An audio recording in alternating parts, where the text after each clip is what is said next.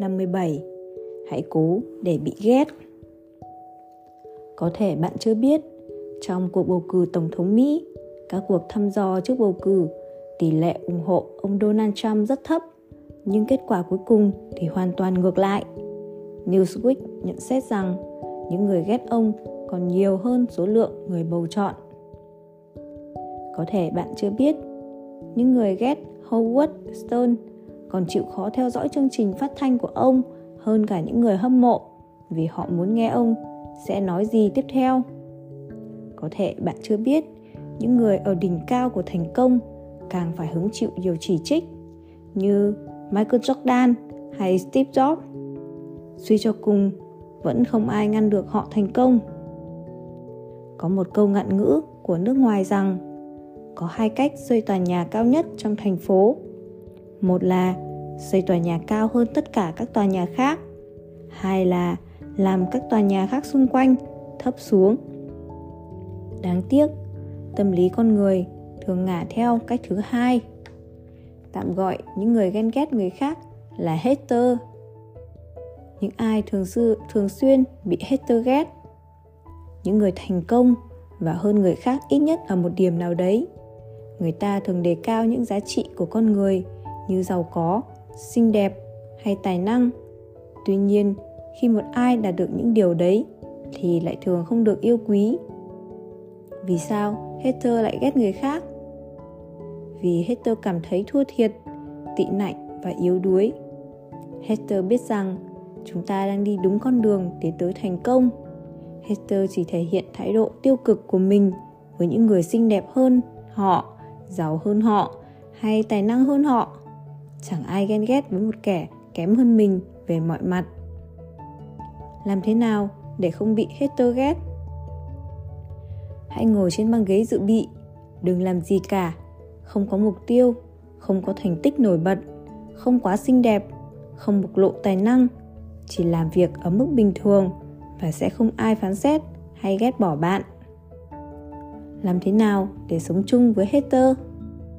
Hãy phớt lờ họ đi và sẵn sàng để bị ghét. Lời chỉ trích và sự ghét bỏ là cái giá bạn phải trả để cho bản thân tốt hơn. Bạn sẽ tiếp thêm cho hater sức mạnh nếu chịu nghe những gì họ nói. Phần lớn người bị ghét là người khác với đám đông. Họ bị ghét chính vì sự khác biệt đấy. Thiên tài cũng vậy. Họ không giống những người còn lại. Họ bị phản đối và ghét bỏ cho đến ngày họ được cả thế giới công nhận thì sự ghét bỏ ấy mới hoàn toàn vô giá trị. Bởi vậy, hãy cố để bị ghét.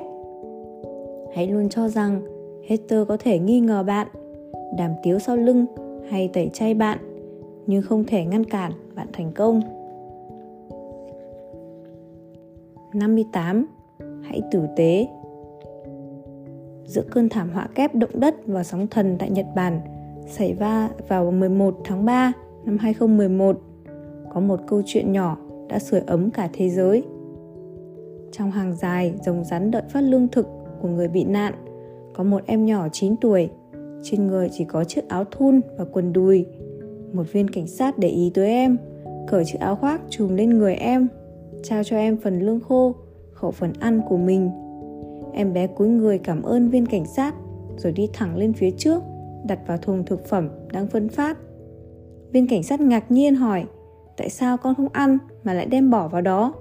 Em trả lời, vì còn nhiều người còn đói hơn con. Con bỏ vào để các cô chú phát chung cho công bằng ạ. Tôi gọi hành động trên của em bé 9 tuổi là sống tử tế. Quanh chúng ta, sự tử tế ngày càng giảm dần, thậm chí là xa xỉ. Ra đường, sợ tài xế taxi đi gian đường, mua thức ăn, sợ ngâm hóa chất và bệnh viện sợ kê đơn thuốc đắt tiền, không cần thiết. Đến cơ quan công quyền, sợ bị sách nhiễu, làm từ thiện, sợ lọc lừa. Không phải mỗi một chúng ta tử tế thêm một chút, thì chúng ta cũng sẽ được đối xử tử tế hơn sao? Xin hãy nuôi dưỡng sự tử tế trong ta từ những điều bình dị nhất. Khi nhận tờ rơi, nếu không thể nhận, hãy lắc đầu và đáp lại bằng nụ cười. Khi nhân viên phục vụ bê đồ ăn ra, bày ra bàn hãy nói lời cảm ơn. Giữ thang máy để người khác ra trước. Lịch sự với nhân viên phục vụ, bảo vệ và lễ tân. Ở nơi công cộng, hãy để ý âm lượng, giọng nói của mình. Không dò la chuyện riêng tư của người khác. Giảm tốc độ khi lái xe dưới trời mưa hoặc khi có người già, trẻ con, động vật ở phía trước. Xếp ghế lại vị trí ban đầu khi rời khỏi chỗ để mũi dao, mũi kéo hướng về phía mình khi đưa dao kéo cho người khác. Đi sang lề đường, nhường phần đường bên trong cho người khác khi đi bộ. Không đeo tai nghe, dùng điện thoại khi nói chuyện với người khác. Luôn mang khăn giấy theo mình.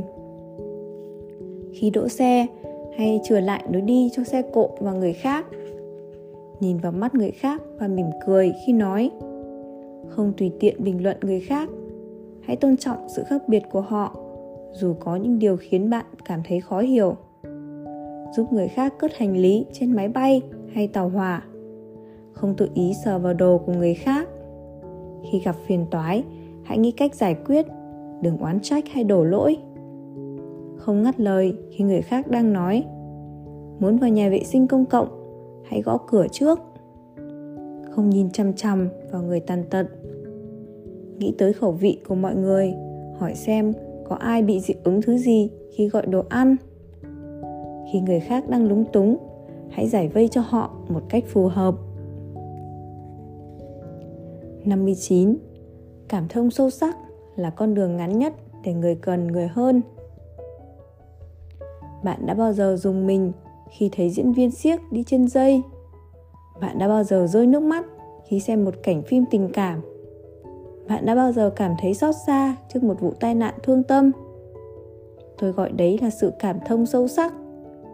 Lòng cảm thông sâu sắc đối với người khác đơn giản là đặt bản thân vào vị trí của người khác để thấu hiểu từng khoảnh khắc, từng cảm nhận mà người kia phải trải qua cảm thông sâu sắc là khi đứa bé 3 tuổi chìa gấu bông của mình cho em bé sơ sinh đang khóc để dỗ dành nó cảm thông sâu sắc là cô gái nhăn mặt khi theo dõi bạn mình trên giường bệnh, chật vật, uống một viên thuốc đắng.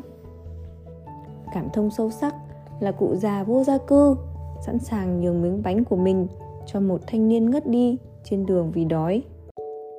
Khái niệm sự cảm thông đã có lịch sử từ lâu đời. Trong tiếng hy lạp cổ đại, sympathie có nghĩa đen là với sự đau khổ.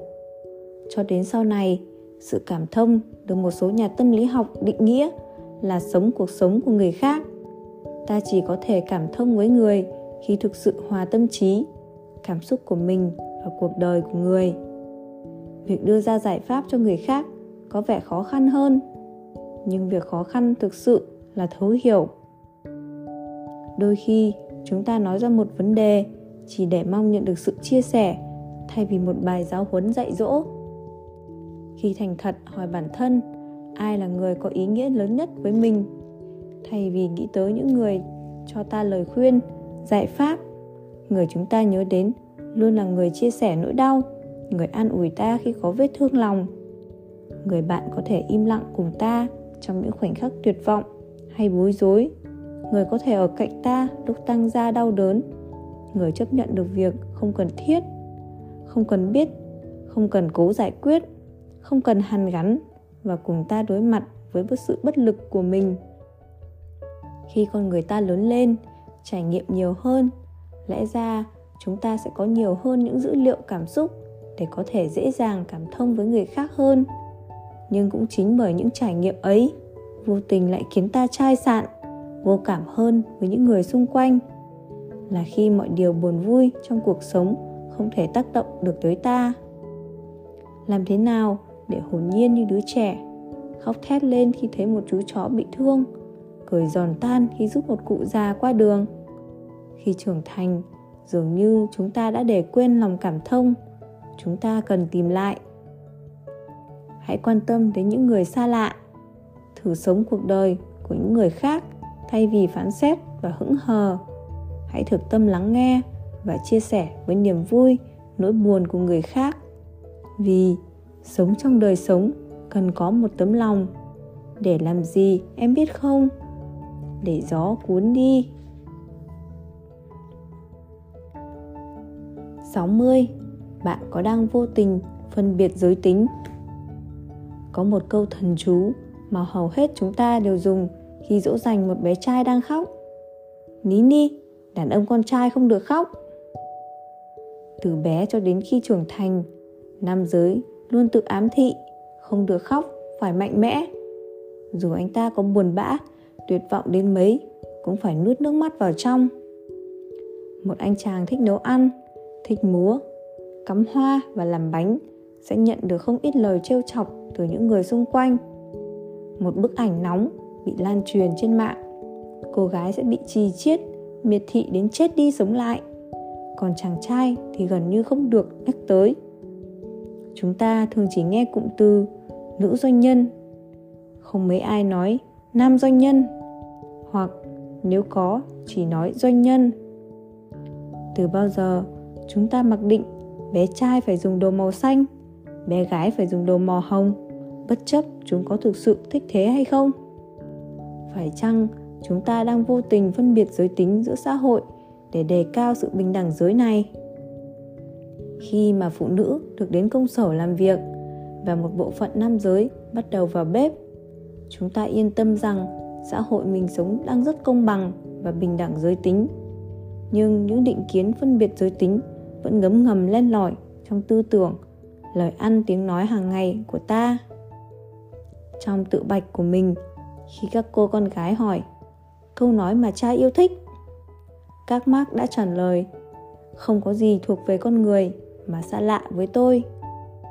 Bậc vĩ nhân muốn nói rằng là con người, ai cũng phải trải qua trăm ngàn tâm trạng, cảm xúc vui vẻ, hạnh phúc, mong đợi, cô đơn, sợ hãi, hoang mang, đau khổ, nhớ nhung, tuyệt vọng.